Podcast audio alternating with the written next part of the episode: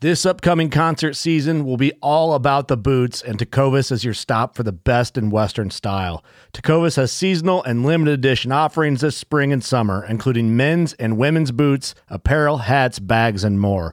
All Tecovas boots are made by hand in a time honored tradition with timeless styles that are always on trend. And Tecovas has first wear comfort with little to no break in period. It's hard to find this level of comfort paired with this level of style. Stop by your local Tecovas store, have a complimentary drink or two, that's WCB style, and shop new styles. The smell of fresh leather and friendly staff are at your service. Many stores even have leather custom branding to make your boots truly personalized. And with regular live music and events, there's no in store experience like it. If you can't make it into a store, just visit tecovas.com. That's T E C O V A S.com. They offer free shipping on all boots, as well as free returns and exchanges, and ship right to your door. Go to tecovas.com and find your new favorite pair of boots today. Fishing like a local isn't just about catching fish. It's about connecting with the environment and the people who call it home. It's about hearing the stories and traditions that have been passed down for generations and sharing unforgettable moments with the people you meet along the way. Fishing like a local is having an experience that stays with you forever. And with Fishing Booker, you can experience it too, no matter where you are. Discover your next adventure on Fishing Booker. Shut up and sit down.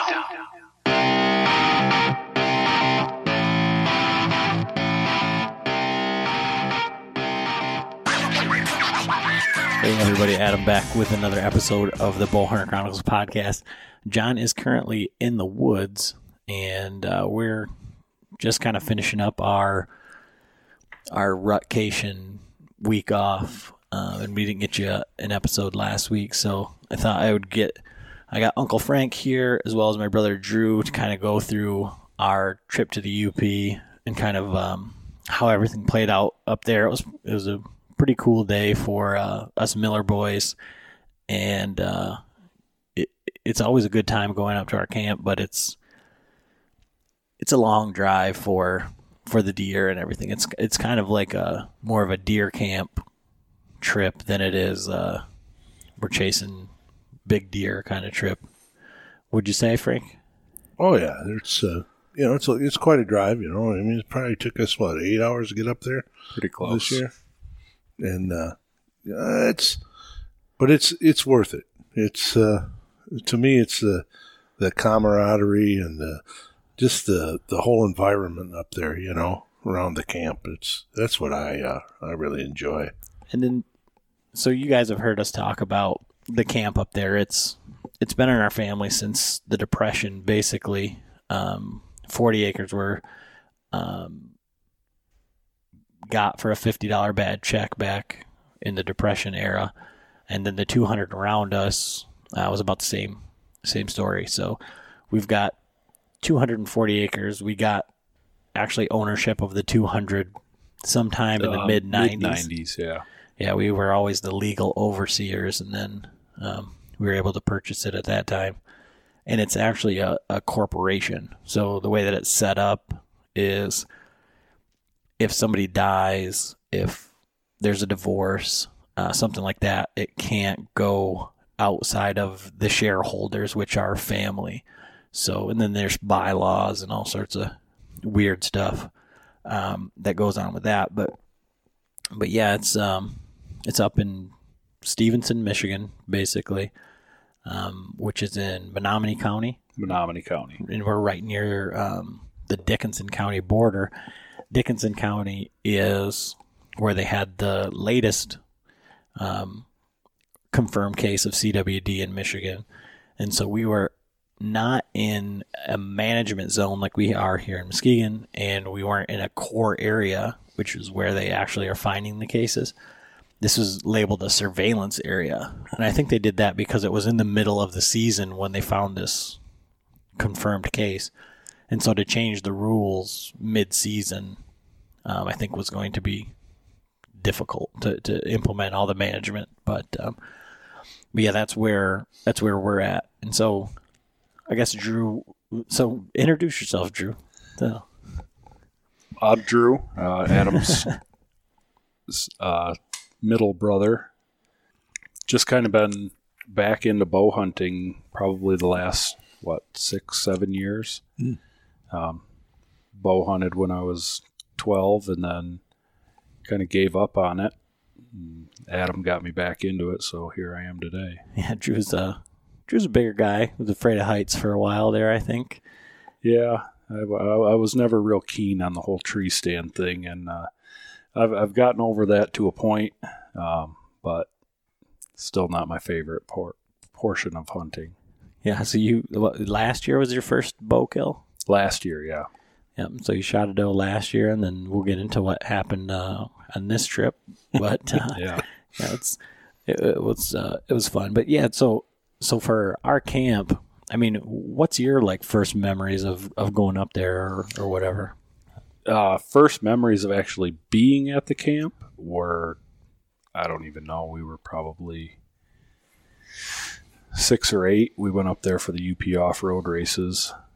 Um, but then the first hunting trip up there was 14 when I was legally able to uh, rifle hunt alone. And um, I pretty much hunted up there every year since, um, excluding 2012 when my daughter was born. Um, other than that, I've been there every year since. And your daughter was born in October, so that's kind She was of born in December. oh, either way. it's it wasn't in like the heart of deer season. It you totally could have It was not. You totally I could have went went. the safe route and stayed home. Oh, that's kind of weak, Drew. Um, you could have even went up there for bow season in October. That would have been fine. Um, but yeah, I mean, so that our our camp has traditionally been a gun hunting camp. I mean, the, Oh, the- absolutely. no, nobody's bow hunted up there since we started going up there. Yeah, I mean, I, I remember bow hunting up there when I was 12, but that's when we were putting the power in. So we were up there anyways. And then we started, I guess, when did you start going up there, Frank? 'Cause I think that that's when we first started to, to make make it a bow hunting Bow hunting camp. tradition, kind of. Yeah. Um, I don't know. It's gosh, it's been, you know, how long you been married? You know. Um, 14 years. Okay, so it's probably been twelve. Yeah, it's got to be something like that. like twelve I, I- years. I was thinking know. about it earlier today, and I couldn't Yeah. like pin down a time. But the first, the first one, the first time I hunted up there, I remember I just went down the trail, and and hit the cedars and went down the edge, and you know, and I know you guys had a six point limit on the, on a deer, you know, and. Had two bucks come out that night, you know, and I'm going, "Ah, I don't think that's a six, you know, uh, whatever, you know, and I'm watching these bucks, and all of a sudden, you know, as as the deer had come in to me closer, I could have shot him, and then he goes away, and I'm going, that's a six. That was a shooter, you know. So, you know, but you know that, that's the kind of thing, you know. I mean, it was the first time I'd ever hunted that property, you know, in my life. Just, you know, but it was a, it was a great deal, you know, and I've enjoyed it ever since. I I I I just love the camp up there. I really do. And we, I think even at that time, it was more of a serious rifle hunting camp. I mean, and now this year going up there, there's going to be like five people in camp, I think, for opening day. And in in the past, it was you know anywhere's up to fifteen. Oh, Um, there's there's been we were up there some years there were 18 19 guys people Yeah. sleeping in the garage people sleeping in a dilapidated old travel trailer cargo trailer cargo trailer I'd like to seen that. oh it was a it was a mess but I mean, you see how it is for seating right now. I mean, Oh, for yeah. it was everybody's eating in waves, and Yeah. half the time is spent down in, on the bunks. Yeah. You know, because there was no no room. I mean, I, I think maybe that's maybe at the time when people were going and having, you know, going to town more because there was no place to sit. yeah Um, but but yeah, so at, at that time, and I think uh, you know almost every year since you started going up there the first time, we went up there and it was kind of a an opening weekend type thing. So for opener of bow, Right. we always made it for the opening weekend of bow season. Frank and I and any number of you know, my friends, you know, would go one here, one there, and my brothers. I don't know. When did you start going up there with us on that? Drew? Probably not. You guys had probably been going up there for three or four years before I started going up, and that was back when it was me, you, Frank, and Piper, and yeah, there were some years it had to have been around when you were in, in school still, because there were years it was me, Darren, and Frank and Piper. Yeah, yeah, yeah, and, and and like I went up there with Nennis, like I said, Yeah. one of your friends, because you didn't really bow hunt, but he did, and um, but that's what I was going to say is, you know, so Well, then Ern went up with us too, though. You know, Yeah, he, I think he said this was his third, third year. time.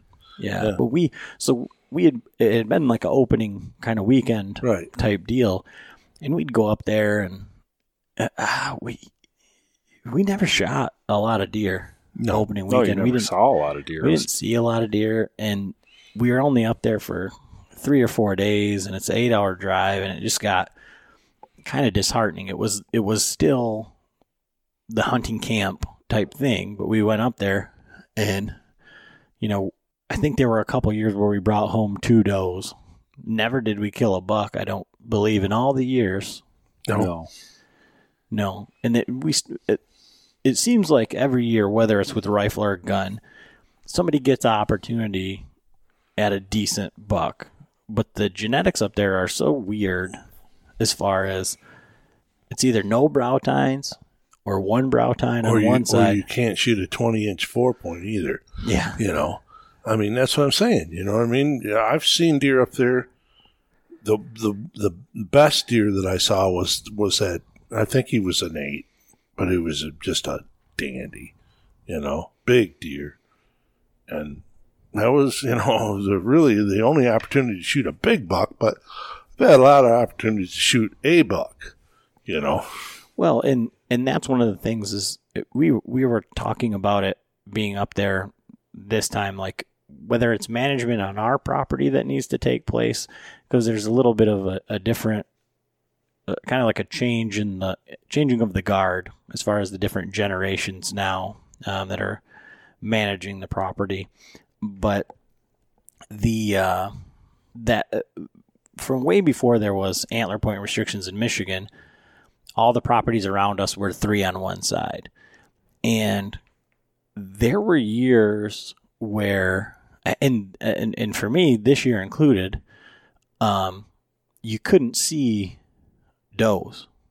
No, There were years where it would be you'd see two four points, a, a, a giant three point, and then spikes abound. I mean, the spikes are just everywhere up there, and it's it's weird. You know, there's the I don't know what the actual science behind it is, but there's the crowd of people that say, "Well, once a spike, always a spike." Well, I, mean, I saw what about a unicorn? Several unicorns, you know. I mean, I saw a year and a half old spike this year for sure. I mean, uh, Well, and then the one I saw down the, down the end of the trail there, he had. I mean, they, they were probably three inches, but they were perfect. Chocolate brown. I mean, spears. You know, but he was probably about a, I don't know, eighty pounder, eighty five. You know, Yeah, and it's hard. I mean, last so last year I saw that really good buck up there. Drew saw a really good buck last year. Two years ago, my sister saw a really good buck. My other brother, you know, he's missed decent. Two years ago, I missed a good buck up there. The Yeah. last morning we were there. Yeah. So it's, it's kind of the same thing for mm-hmm. you, but so so you know the the deer up there, there there's deer there, but oh, it's yeah. just not. I don't know. It's not. It's not. It's not. You think about hunting private land, and everybody thinks like, oh, you got 240 acres of private land.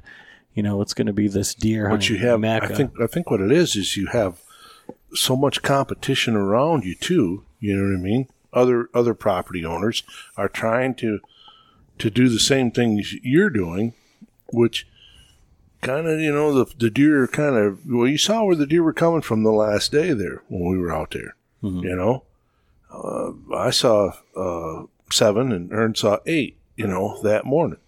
You know that's a deal where you know finally figured out where those deer were at, you know.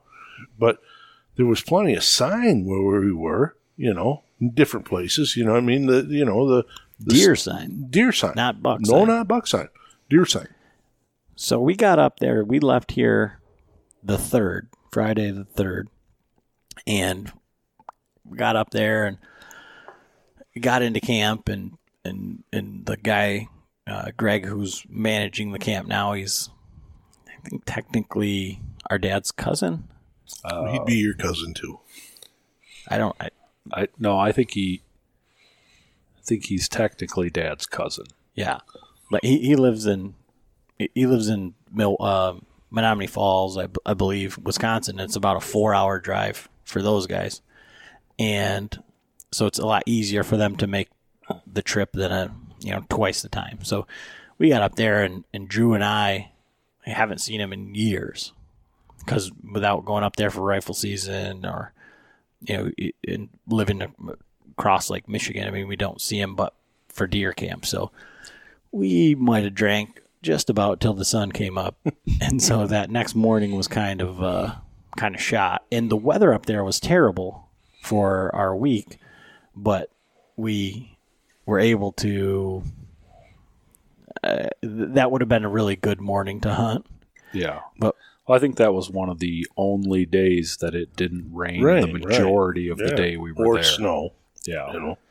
and then so all all afternoon was spent doing chores around the camp which it's one of those double-edged swords because you go up there and you want to just hunt but there's things that need to be done firewood and maintenance and and, and all those things so we we did everything we could and went out that that first night and um, i decided that I was going to bring all my filming stuff, all my hang and hunt stuff, go out on the state land where I'd seen that buck the last year. well, there'd been so much rain up there that everything was underwater.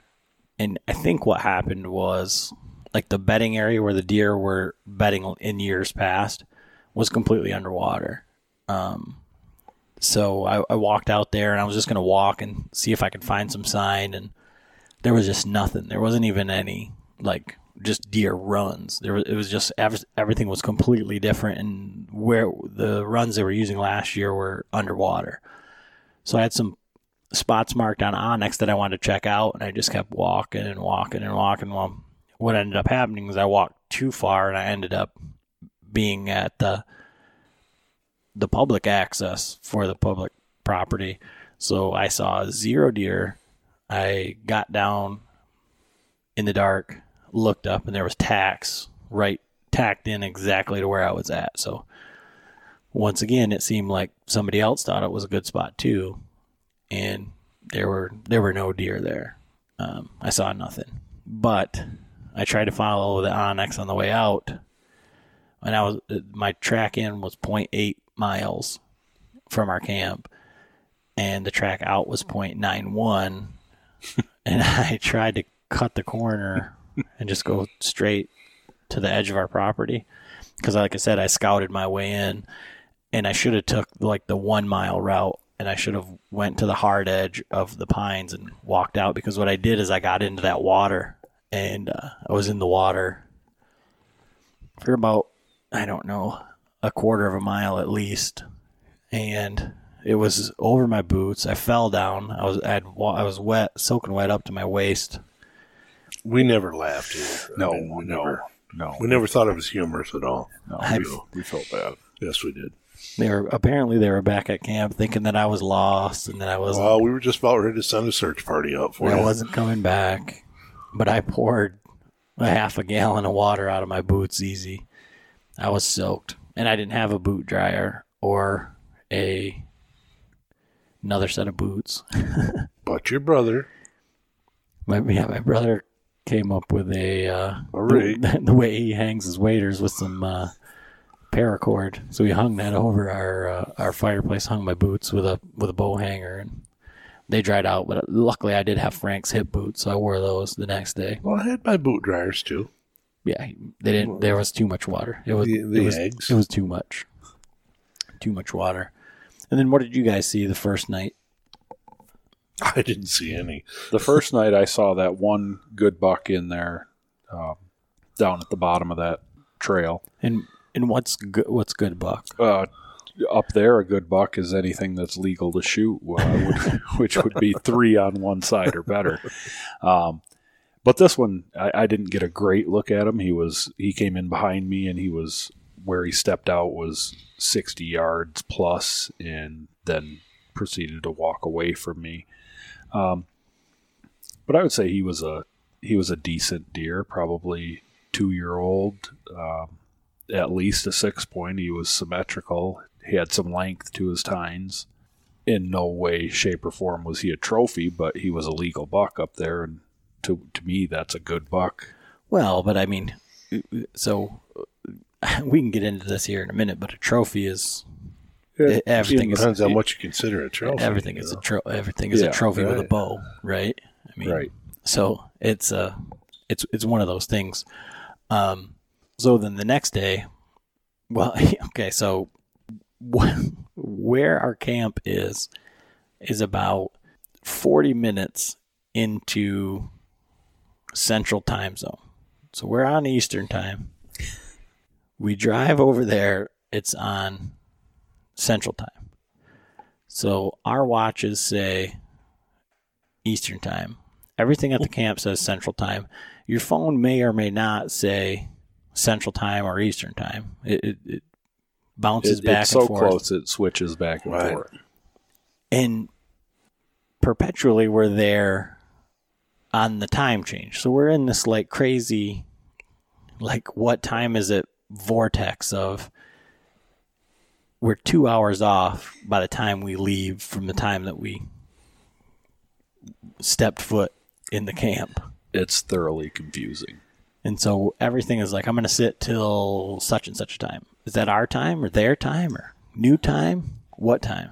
Like, uh, the next morning we got up and we got up an hour late because we were in the wrong time zone, wh- whatever. I walked out and I sat in one of the ladder stands that we had set up um, just to kind of see what was going on. And I had a little spike come behind me. And then I had a doe bed down 60 yards to the south of me for like the whole time that I was there. And then it started raining and then it started snowing.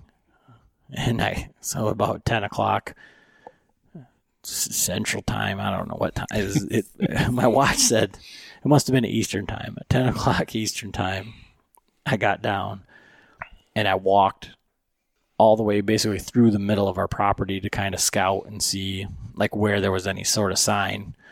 And um, it's just nasty. It's our our property is a cedar swamp that was logged off two years ago, last year. Two or two or three years ago. Yeah, now. it's been I think it's been three years. two years. So they took their machines and just made these like ten yard Swath. stripes all through our property. Left 10 yards of timber, took 10 yards, left 10 yards, took 10 yards. And they took all the branches and trimmings and tailings and put them down so that their machines could ride over them. Well, now that's all underwater and you're walking on this uneven footing. And what we found looking around in there is that we don't like walking on it, but neither do the deer. So the deer are keeping in those, in those edges. Yeah. and it's not. It's not a true edge, but it, it they're staying in on that solid ground. That's underneath the, Well, all yeah, the, they'll cross them, but they, they're just you know they're not they're not walking down them.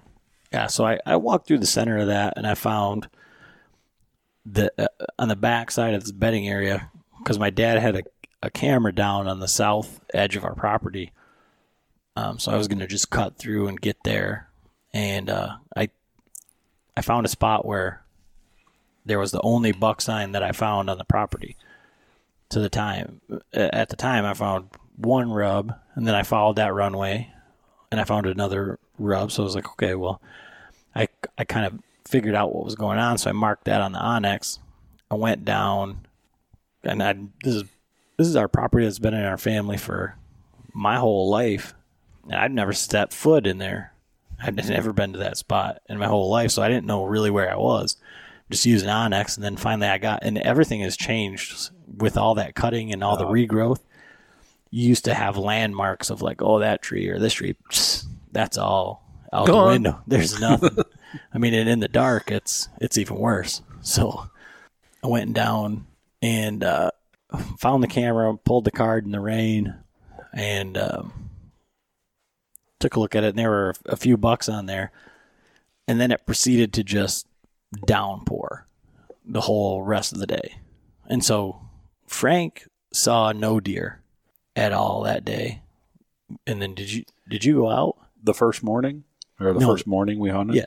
yeah. I saw a spike and an unknown. Um, I had that spike cut follow that edge right alongside me, and then I saw one just moving through back in the timber, but I couldn't tell what it was.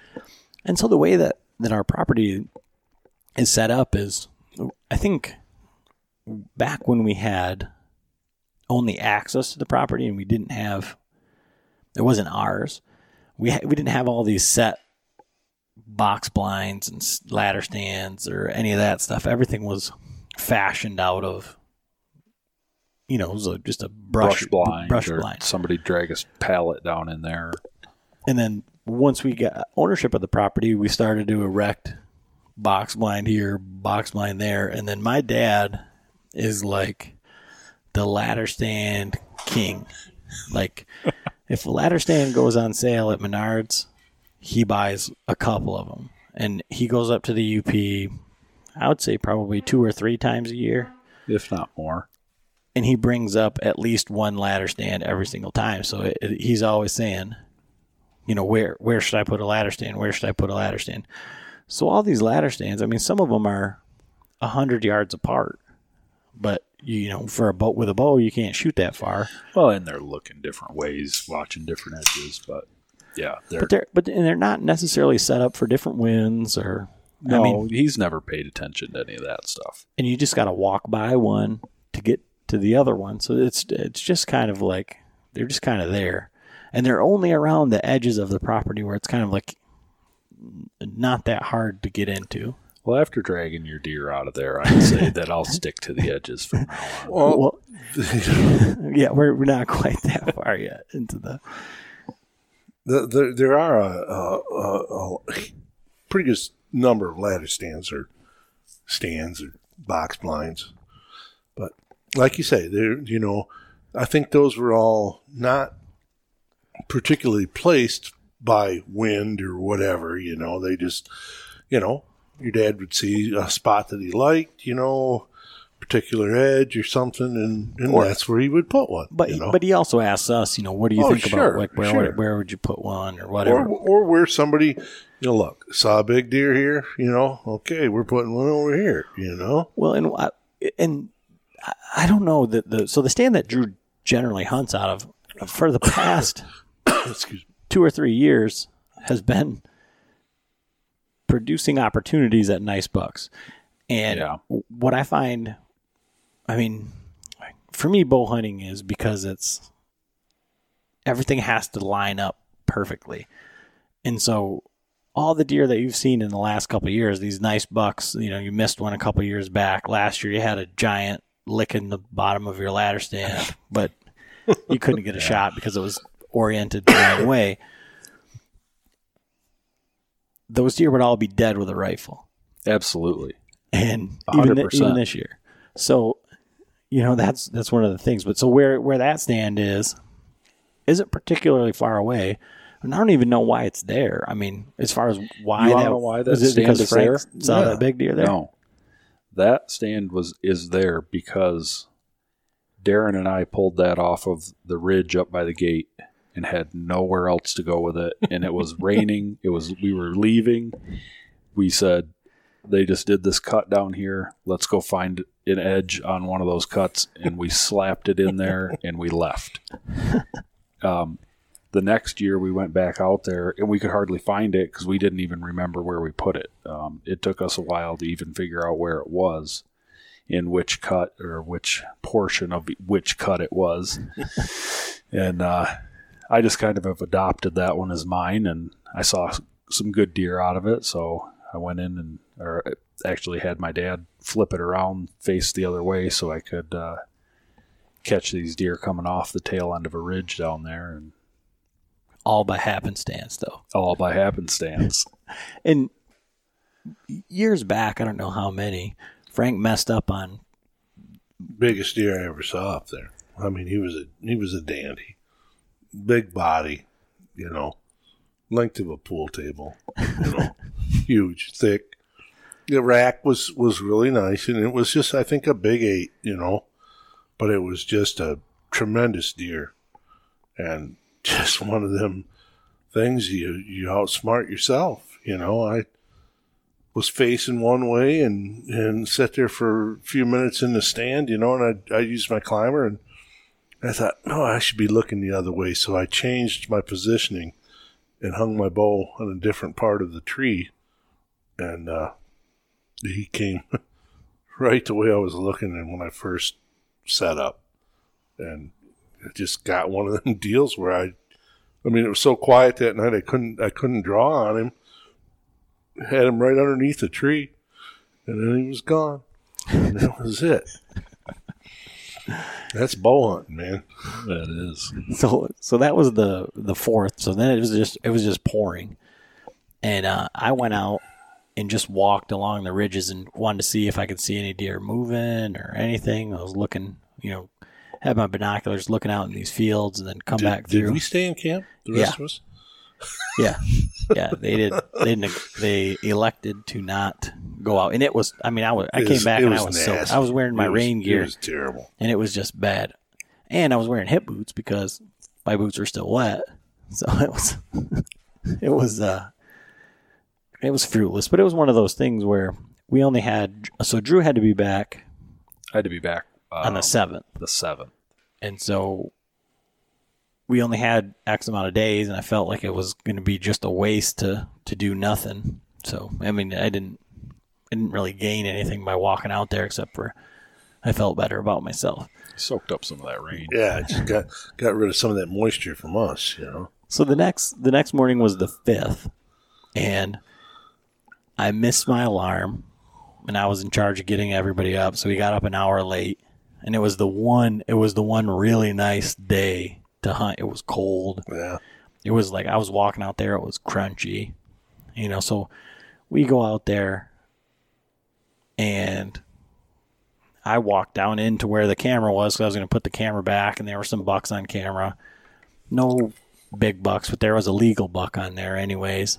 And uh, so I got up into one of the ladder stands of my dad's, and uh, and I, I had hunted down in there the last couple years, and there was actually last year, I think there was a really nice buck um, on camera, like the morning before we got there, and I went in there because we had put in some food plots and one right right down there, and we put it up in the spring and went back there in the fall with a neighbor. We put it right on the edge of the property, and it was all real hard edge. Like we put it in a certain spot for a certain reason. I get down there, and the neighbor completely clear cut his whole property.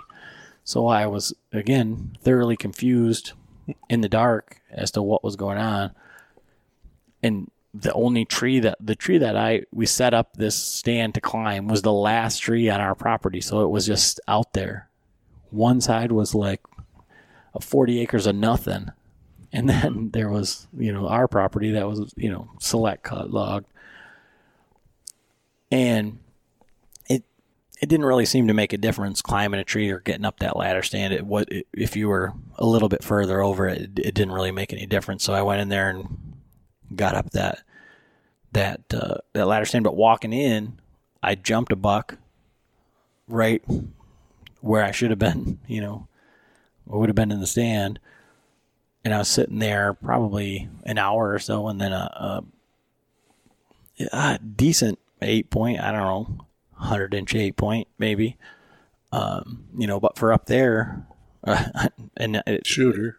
yeah, I mean he was he was legal and shooter everything, and he, I ranged him at 40, 44. He was rubbing a tree, and then he was walking to me, and I was trying to range him, and rangefinder wasn't working, and like I know that I should know better, and uh, you know all that stuff. He was broadside at what turned out to be 34 yards, but I drew back. He had no idea that I was there. I put it right on the top of his back with my 20 yard because I, I, again, I went out west with the four pin sight because I was worried about him being too close and having to make that adjustment. I put that one back. I put the single pin HHA on coming back here because I was like 20 yard pin is going to be perfect. You know, I, I, I'll set it at 25. I'll be able to shoot here and there. So I thought this deer, he, he'd taken a few steps. I figured he was at 40. I put it right on the top of his back, shot. I think he ducked the string a little bit, but I took a square of hair right off the top of his back. Like he turned and he just started walking away looking. I knocked another arrow and it looked like he had like a mohawk. Like he had like hair sticking up on his back, like right right where his, his back started to, to sway down right behind his shoulders, right where I put it. He just walked. He made a basically about a 50 yard circle around me until he got behind me, and then he just walked off. I never saw him. So I was kicking myself. I was like, come, come on. I was watching him when he walked away. I was watching him through the binoculars, you know, and I was just getting ready, just about to get down, and then I had a spike come past me about 100 yards over to the right. I'm just, I'm just kicking myself, you know. I'm just thinking in my head, like, world's worst bow hunter, you know. Broadside, just a chip shot, easy shot, you know, take your time. But that's that's bow hunting. So this is November the fifth. Fifth. So I got up late, got everybody else up late, We didn't really appreciate that either, you know. jumped jumped a buck going in there. Did we have coffee that morning? No, Drew was supposed to do Drew was that. supposed to Oh yeah, coffee that was my bad. Before. That was my bad. I'll, Yeah. I'll, I'll own that. Yeah. I jumped a buck going in there, and then I missed a bigger buck just because I'm stupid. And I was just like kicking myself. Like, this is just, oh, God. You know, and up there, I don't ever think I've even shot at a buck with my bow. I, I, I honestly, I don't think that I have. I've missed plenty of deer up there. I've wounded them, and I, I mean, I've shot deer up there too.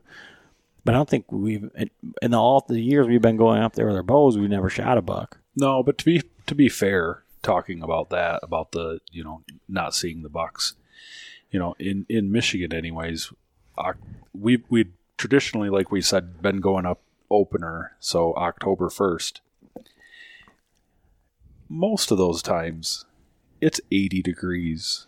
The, these bucks aren't chasing. These bucks have, they're still running around in their bachelor groups. Like they have no interest in being Hunt it. no, not not being hunted, but they're not moving the way they are. You're not going to see them down in chasing where all these does are like we did this year. And you know, last year, last two years now, we've been going up um, November. November, kind of the peak of the rut up there, and you know, I think that plays a lot into why we we're seeing the caliber of deer we are now. And I use caliber loosely, being you know based on Well, yeah, because I the mean, area we are. even when we were when we were going up there, um,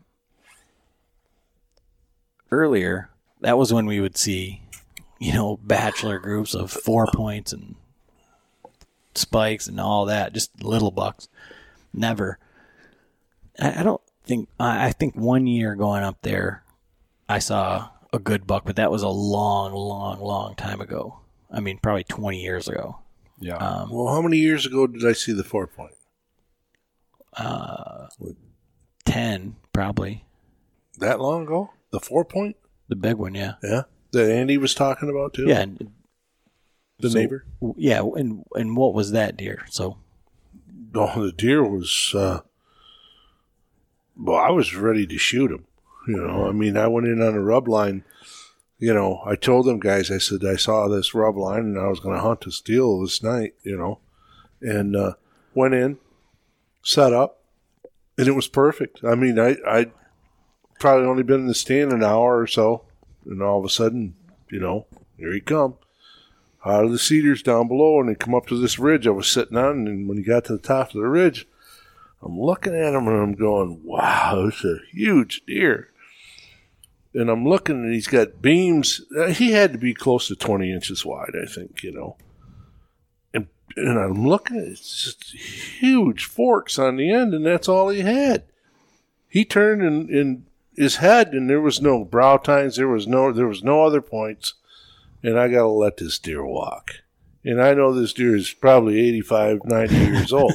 You know, I mean, this is this is crap. You know, I mean, and I I thought I can't shoot this deer.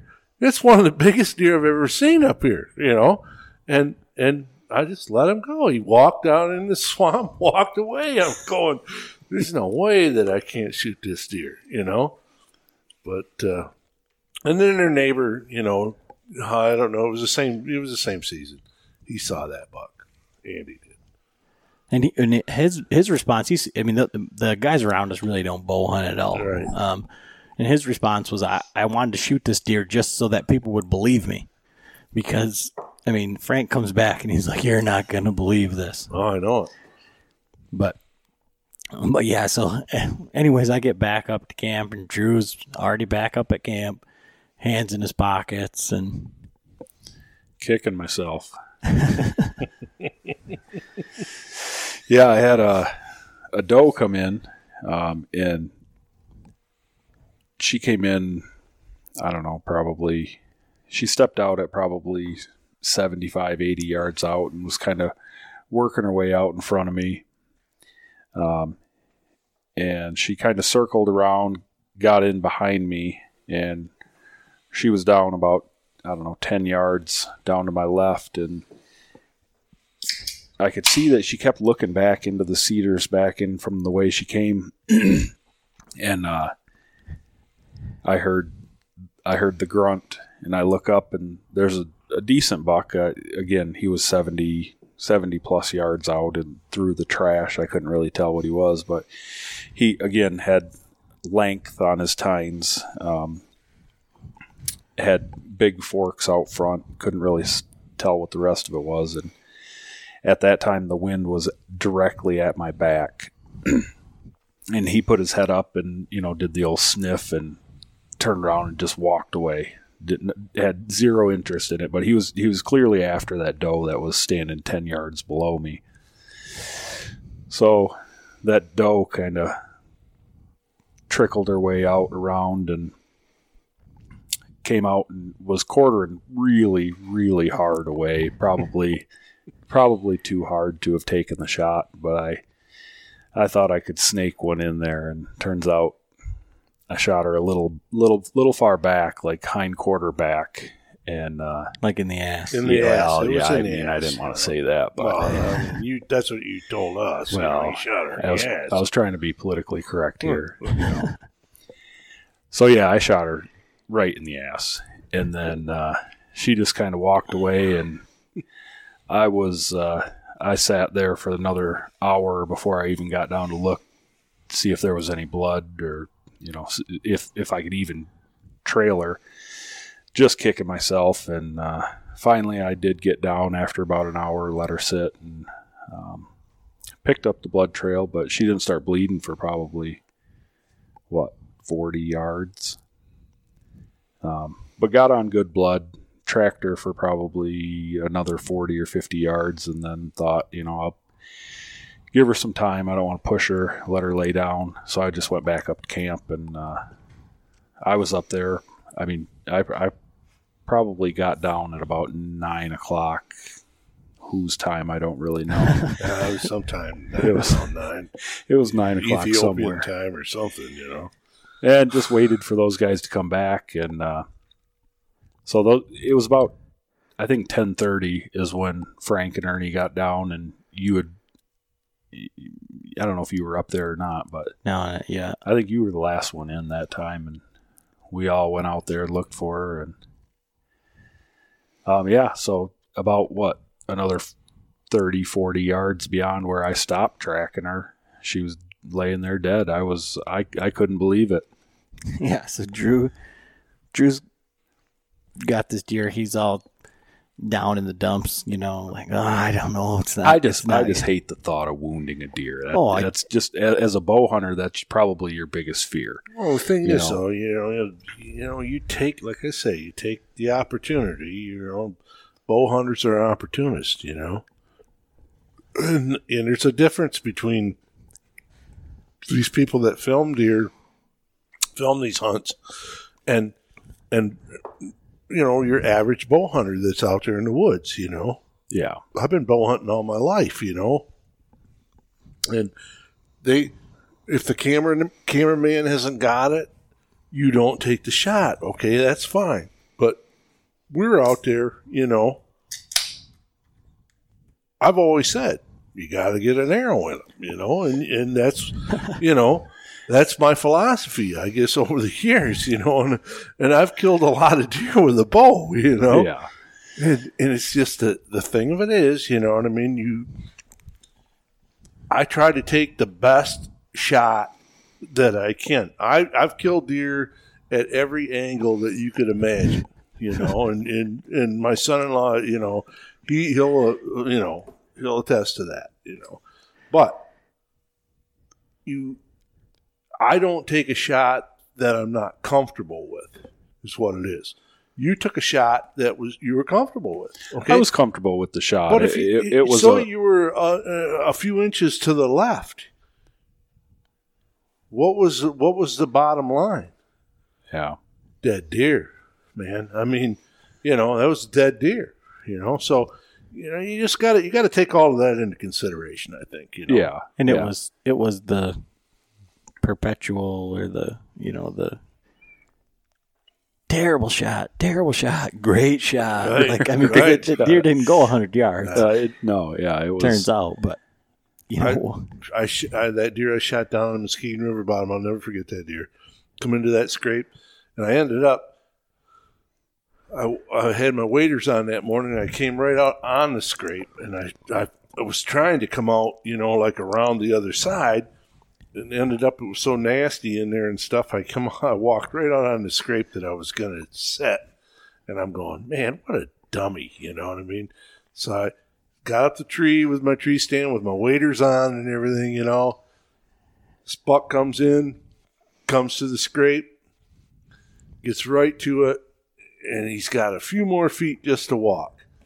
And he smelled where I came in there. I, this is what I thought it was, but it could have been just because he just came in there and it wasn't his deal. I had drawn the bow, and he turned and was leaving. And I mean, he was leaving quick. And I just, you know, got the pin on his shoulder. And I seen the arrow hit him high behind the ribs, ahead of the hind leg. And I went, oh my God, what a terrible shot. And it was like he made one bound and it looked like a volleyball of red and I what a wonderful shot. and I watched this deer go over maybe uh, he he didn't go 50 yards. Stop. looked around, plop, down. That that quick. One of the best blood trails I've ever seen. You know, but it was a terrible shot, you know. But it what it did was cut the artery underneath his spine, you know, yeah. and ruined the the inner loins, you know. Well, and I think that's where where mine went. As I I got in just below the spine, Mhm. got in to ruin both of the inner loins on that deer. Mhm. some of the hind quarter. Some of the Lo- hind little bit quarter, the hind a little bit of the hind quarter, but uh, in the end, me Great shot. In, in the end, great shot. So, so then we get back to camp, and I didn't have shit for service. And Drew's like, "Oh yeah, did you get that text from Dustin, which is our other brother?" And he was in South Dakota hunting. I guess he just was hunting deer because he ended up shooting a, a gigantic mule deer. and I, I there's a picture of it on social media because he, also shot a really nice buck here in Michigan last night. Um, but so I'm I'm looking at that, and I, now I'm feeling even worse because I'm like, you know, the three of us have never killed a deer on the same day before ever. Ever. You know, I got an opportunity. Let alone with bows. Oh yeah, no shit. And I'm like, and I fucked it up because, like, I I mean, and it was just a stupid, stupid easy shot, and I just I messed it up. So I thought, well, I'll go back into that spot where I I marked on the map, which wasn't that far from where I'd hunted in the morning, but that's the only buck sign that I'd found, and I thought, well. I'll I'll get an opportunity and and you know doing all this with the podcast talking to all these guys learning you know I guess what consistently successful people do like in years past a like I said I'd never been to that spot before in my life but I don't think I would have deviated. Like I don't think I would have made the adjustment and moved. I think I would have just went back to the same spot and the wind would have been terrible because it was blowing right into the bedding area and the, as drew kind of alluded to that's a nasty place to go Some of the worst, worst walking area land on our property that, unless you're a dedicated hunter, you are not going back in there. You could give it the uh, Bernie Mac analogy. You know what I'm saying? yeah yeah Nasty bitch. so so I went back in there and just followed onX. So uh, every ten yards there's a cut. So which one it was on, I couldn't remember. There's no, I didn't put any markers or pins in trees. There's no identifying characteristics. So I just walked back in there and got to where I'd seen this rub, and there's a like three different runways that crossed right there. And I just got on the downward side of the runway, and there was a tree that was the biggest tree that was in there was about eight inches around, and I could get up at maybe ten feet, eleven feet, and so I switched over this year to the sticks and stand, and I got the XOP eh, set up, and I have been cursing it the whole time because it's like every other place that I've been, it's like I could get up one somewhere in here in a climber, you know, but this this time not. So, and I, I was up eleven feet. I mean, I had three sticks up, and I was halfway down. I mean, I was using the top of the third stick to get in. I was hanging my my my arrows on it, but I there was a little branch that was in the way shooting back. So I cut that off a little bit and I hung my backpack on there. I'd seen on one of the Nock On videos that John Dudley had done where he's like, I hang my backpack right here because it gives me a little bit more cover. And so I just had my backpack right there between me and the runway. And I sat there for like an hour and, uh, and I, I left camp at like one o'clock and I went out there and one o'clock. I don't, it could have been three o'clock. I don't know but I, I'm up in the tree and I, I heard like a splash and a crack and I looked and right just on the other side of that runway coming right to that rub was a buck and I looked at him and I was like, oh, it's a four point, you know, and then he turned and the one side had like a little, I was like, I don't know if you can count that as a point. No brow tines. And then he, I had a scent rag come up uh, out there right, right in front of me and he kind of made his way to that. And I seen on the other side he had like a full size point on the on the other side, and I thought to myself, ah, I don't know, he's not very big. And then he he turned and was coming. I mean, this spot was set up for exactly what happened, and I was like, well, came up here to shoot deer. Drew back and I was I was holding I was holding right on his front brisket because he was walking right at me. He kind of made the look up at me, like he seen me, put his head down, took one more step, and I shot him right, basically between the shoulder blades, I guess. And there was about maybe a foot of arrow sticking out of him. And he didn't run, he just turned around and walked. And he walked about 50 yards. No, he, he walked 30, 36 yards when I ranged him because he fell over.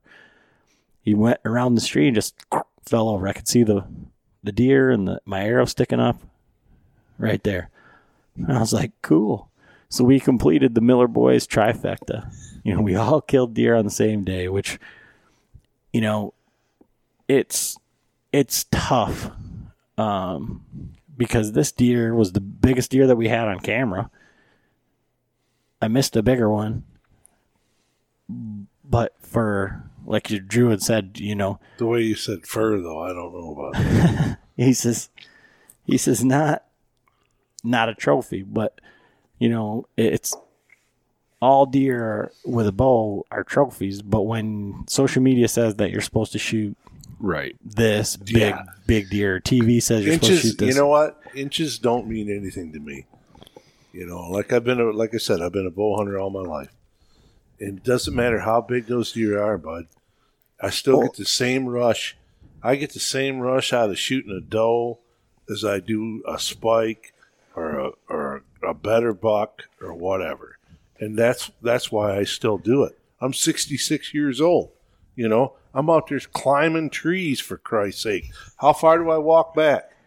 three quarters of a mile There you go. You know, Friday. or more. You know, and, and and this is the deal. This is why I, why I do it, and I'm going to do it till I can't do it anymore. You know, and and I've got a great group of guys that I'm doing it with. That's what I enjoy. That's that's why, you know, I it's my goal. You know, just to to get up every day and, and want to go again. You know. yeah So, I mean, it's you know, I mean, believe me, guys, it it ends, you know, too soon, you know. So don't don't give you know that opportunity up. Well, and that's the that's the thing. And so, you know, when this podcast comes out, you know, you, you'll have not seen any pictures of this buck because I was kind of waiting until till this, and then the rest of my season happened, and that that was when I did have cell phone service. So you know, you kind of seen what's what's played out so far, and we'll get into that story on another podcast. But this deer uh, is like my my goals for this year were to to shoot like a two year old buck, you know, to to go out, find it, hunt, put it all together, and this played out exactly the way that it was, you know, what I worked worked on, worked for. The deer, it's just, its antlers just aren't that big. I mean, I think it's a two year old deer, I would say it's two years old. but he's just got little dank antlers, you know. But to go and It was a nice nice body though. oh yeah, Oh, nice absolutely. deer. yeah. I mean, we cut him up today. It's Right. It was a big deer, Yeah, nice deer. but to to go out, find a spot, set up, and have it just absolutely. I couldn't have written it any differently. It was perfect. And to kill deer on the same day as my brothers, like that, it's just it's something that I won't it won't forget, and I won't. It's not like I I'm gonna regret shooting that deer or, or anything like that. And, and you know, my wife she asked me, well, so you didn't post, you haven't posted any pictures of that deer, and like, don't you think that's kind of like shitty because you know it's not it's not big? And I said, no, I'm I'm trying to tell a story, and it's more like it, this deer is actually like more important to me for like the reasons, you know. Absolutely. And you know, I've heard you say it, and I've heard lots of other, you know, successful or perpetually, continually successful hunters say, you got to get a few under your belt. You know, like you just got to start killing deer. Right. Not, I mean, how many deer do you let walk because you're waiting for something else or whatever? And you, you know, I don't have a wall full of big bucks or, or little bucks for that matter because I haven't been shooting little bucks and couldn't Here- shoot them, and et Here's, cetera, et cetera. another thing, though, for us here. Uh, we're public land hunters, basically. You know, Hmm. other than your property up there, we hunt public land. I've hunted public land all my life, and you don't. When you're given an opportunity, you better take it. You know what I mean? That's what I'm saying. If if we brought everybody into this scenario, you know, all these other guys, you know, that kill these big bucks, that have the property to, to raise these big bucks and stuff. You know, that's what they're doing. They're raising these deer, you know, to kill. We don't have that opportunity here. Not on public land, you know. So we go we go out here and we hunt these deer with every other guy, you know. How many stands did you see where we walked in there the other day? Shit, I don't know, How many? a dozen. dozen stands. And you guys are worried about that, you know, and I said, hey, we'll just go in there and hunt, you know, didn't we? Yeah. Don't worry about the stands because them guys ain't going where we're going. They're not going to, them are gun hunters, you know, them aren't bow hunters. And they're not going back in that water. You've seen it. You've seen it how many times, you know? So the point I'm trying to make is, is you give them guy you bring these guys on TV to us and say, okay, this is where we're gonna hunt. You figure it out and see see how good you do. And I'll guarantee you, I'll guarantee you, they'll either be equal to us or less as far as how many deer or the caliber of deer that they kill. But I think that that's one of the things, you know, the guys that John and I have been talking to, and the guys that we're trying to surround ourselves with, are the guys that are killing big deer on mm-hmm. public land, because there's there's big deer on public land, but it's A lot tougher. a lot tougher. So Well, and you got to, you know, some some some areas in the United States have bigger deer on public land, and we know Oh, that because we've hunted all over, you know, Oh, for Ohio, Illinois. But what I'm saying is, you come to Michigan, buddy, it's a whole different story. You know what I mean? Well, and that's what I was thinking about. You know, killing that deer on our property. Um, you wander around there far enough and seeing what you saw and what I saw. If if you didn't have the the deer camp atmosphere and the ability to go to sleep, wake up, walk out and hunt in a um, very comfortable fashion, Exactly. you wouldn't hunt there No, because there was no sign. There was no buck sign. I mean, No. you, we weren't hunting, no. you know, big bucks. We were hunting deer. but but but I've been hunting there with you guys for a long time, you know, and I really enjoy that. And it's not, you know, that isn't, you know, we don't go up there. If we kill a big buck, that'd be a bonus, you know. But it's it's for the atmosphere, you know. It's it's for for what we do, you know. That's probably one of the best times you could ever have, you know, is those five days or week or whatever we have up there, you know uh, because I do the damn cooking is what it is, you know. And these guys really like my cooking, you know. So Why do you think we keep bringing you? Well, I know, I exactly. You know, your dad said, you know, uh, hey, you going up? Because if you ain't, I'm not gonna go. You know, 'cause there ain't gonna be nobody to cook. You know. So uh, I, I shot that deer and it was three o'clock.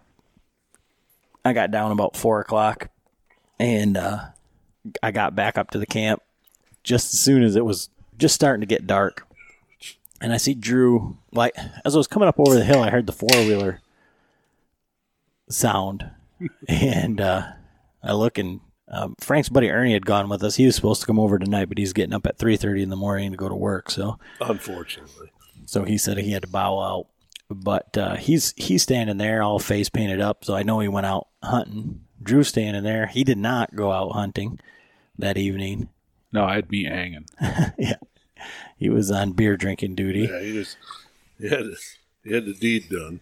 And so I go and I say, yeah, I shot one, and it's down there, and I asked if we had to go get Ernie's deer, and they said, "Oh no, it's it's in the trailer. You didn't see it. It wasn't a very big deer. Um, he shot a small doe, Very small. and uh, It and, was, it was a doe.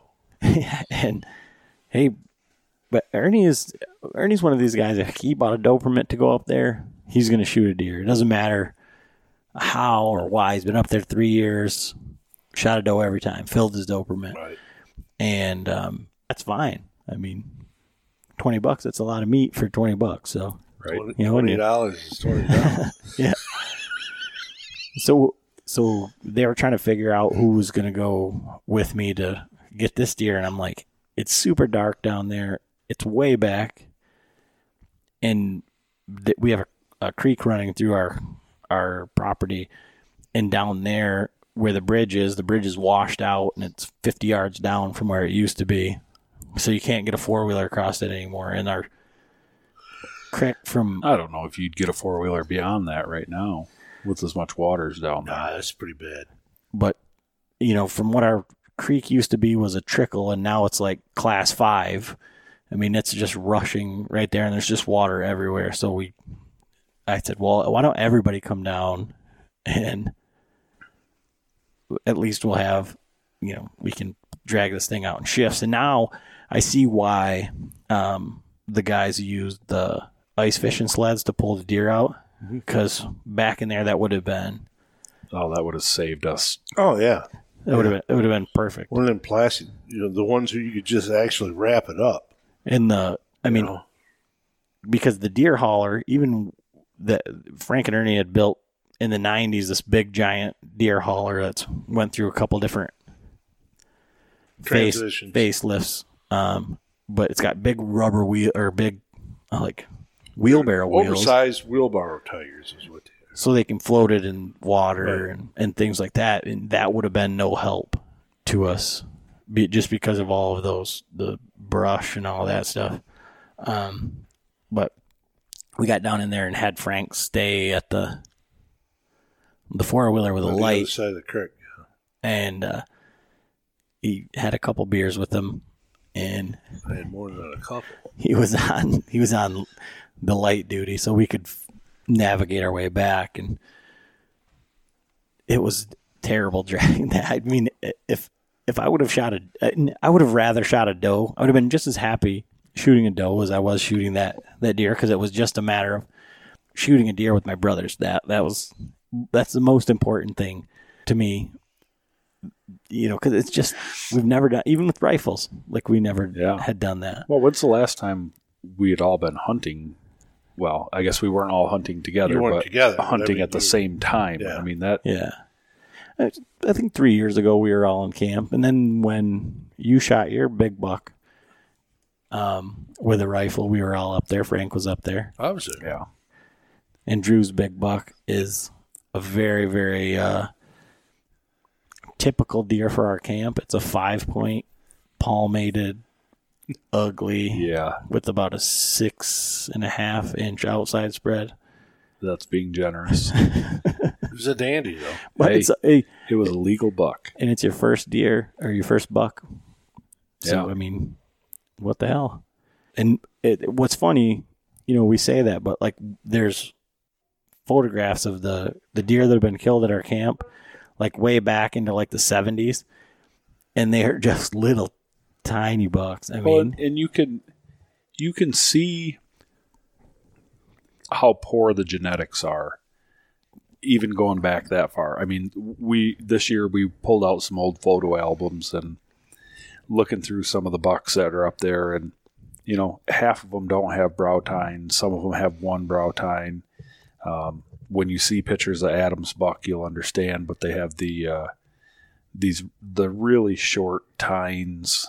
Um, it, it, that's just the the deer that are up there, and I don't know if it's all genetics or if it's uh, nutrition or a combination of both.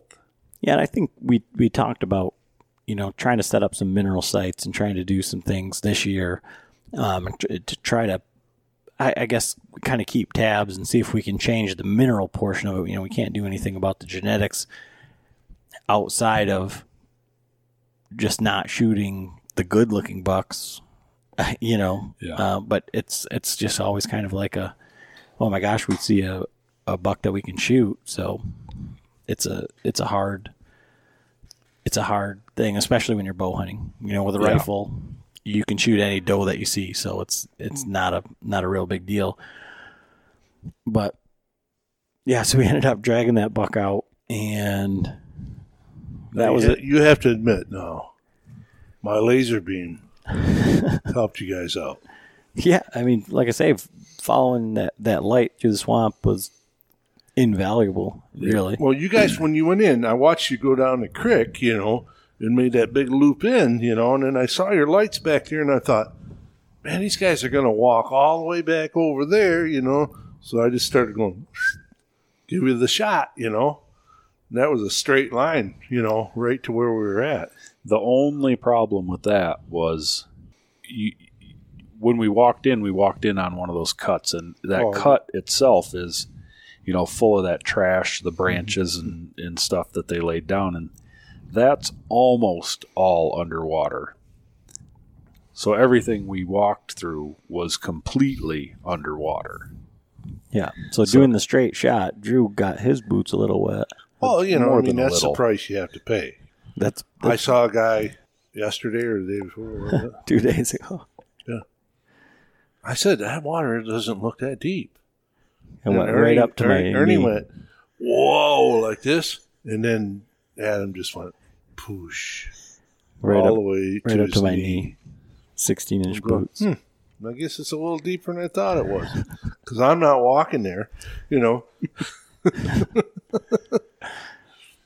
But yeah, so we got back up and got the all the deer hung up, and so three deer hanging in a what five day trip. Yeah. So it was it was the most successful bow hunting trip that we've had up there in twenty years. Well, Yeah. I, I didn't see a deer till the last day, and I saw seven, and it could have killed two, you know, or three. but you didn't shoot the little ones. No, no, I passed on the little ones. Could have killed a couple of them the last morning. So, and, it was just you know, it was a great trip. It And then was. Ernie saw a buck that he was going to shoot. yeah, he um, was and going to shoot. He was going to shoot a buck that morning, and uh, got his wind. You know, Just just got around him. He can called him. canned him. and but again that was and when i was looking around and when i did that walk in the rain i actually did find one more rub fresh rub and that deer was right there Oh, yeah. and so at, at that time you know that fresh those fresh rubs that's where those deer were at and Well, I think I think those deer were just a little bit behind. You know what I mean? Because I don't know if it was because of the weather or what it was. You know, but look at the does that came in that morning. I saw one, two, three, four, five. You know, six, six does. Not a buck on them. You know. I mean, that's you know this time of year that's unheard of. You know, almost. You know. and that deer that i missed he was just browsing through he was Right. he was just eating on little shoots and then he was rubbing a tree So I'm thinking this this week, right up there, right now, you would have that going because we didn't even see any scrapes. You no, know, well, I- I mean, everywhere I went, there was water. water, but I mean, there So, was yeah. where you know Well, there was that. There was if that there one. was high ground though, that's where you're looking for because we hunted, you know, the Muskegon River bottom before, you know, and I and I know a lot of water down there, you know, but you got to look for these little high trails and stuff, you know. That's where they're going to scrape. So that that's one thing from doing all of this, and and I, I couldn't tell you how many times because I do the same thing every time we go up there. Is I go and I hunt, and then I get bored. I get down and I walk. I walk around, and I look for sign, try and see what's going on, see what's changed. Where I found those rubs, I found that rub line, but I don't ever go and hunt there. I would I would just try and figure out which would be the best stand to hunt or which would be the best convenient area. Where I shot that deer was not convenient. Not not not in the least bit. Nah, it And it's just is. just making those adjustments, I guess. And that's something that I from like say from doing all this is like I want to add the mash. yeah, well, we'll get into that. Yeah, I know. But anyways, so Frank ended up missing a deer that the last morning. I walked him and Ernie in down there. Ernie saw the buck. Frank saw a bunch of deer, Seven deer. and uh, I didn't see shit. I could have killed. I actually I could have killed uh, three other ones that I didn't shoot at. One I did, but that was it. That was great. It was that was to me that was a good morning. You know, it was the whole trip. You know, right there. So I hadn't been seeing deer, but So we got three three deer down, which, like I say, for I mean, even with rifles, when was the last time that they killed three deer? Had three deer hanging with rifles? It couldn't have been recently because when we were trying to hang them up, they've got these this cable system, and there wasn't three cables that were no. Worthwhile. that were working. So it, it was a it was a great great trip. It wasn't. uh Food was excellent. It wa- Always is. it it wasn't hunting Ohio or Missouri or No. anything like that, but the but it's not supposed to be either. it's No. it's it is the Michigan deer camp. You know, there were there was beers and there was a lot of cursing and and uh, you know, and we shot some deer and you know had a good time with family and friends. So, I mean, the deer just make it that much better. But it It's was a bonus, man.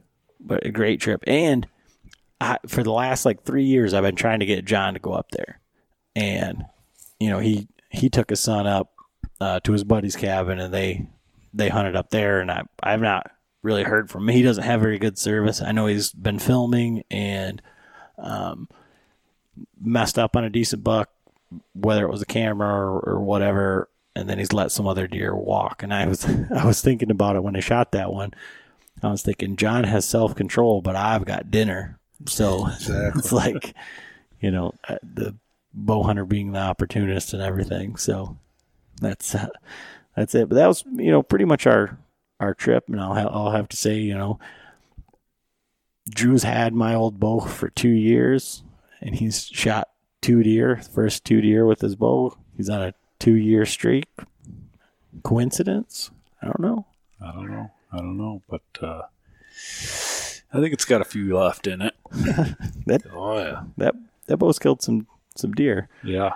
So, but anyways, that was our trip. Kind of uh, what what we had going on, and um, definitely not the end of the story. We're gonna get Dustin on here to talk about uh, you know his trip and um, one of his other guys that that go out to South Dakota.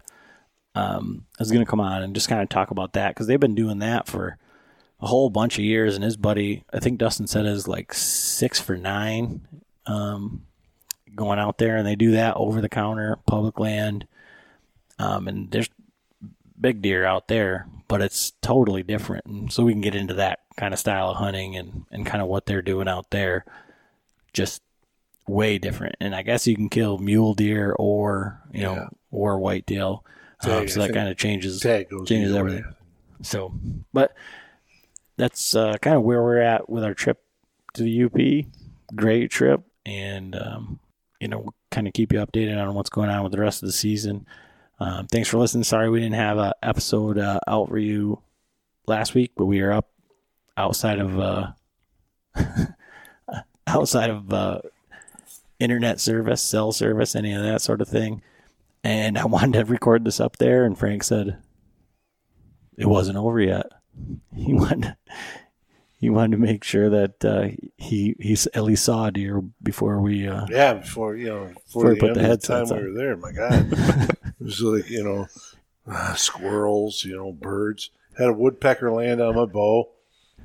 I was sitting in the stand with my climber, and uh, woodpecker landed on my bone. I'm looking at him, and he's probably, you know, 20 inches away from my face, and all of a sudden he just drills my top limb three, four times, you know, and I'm going, what the heck? And he flies away, just, you know, no problem, you know. I'm going like, That's the first time I've ever had anything like that happen there. But, anyways, that's all we got for you tonight. And uh, like I say, uh, we got some big things uh, coming up. Some great guests coming on, and uh, some more some more uh, bow hunting talk throughout the season. So, um, you know, keep following along, and uh, thanks for listening.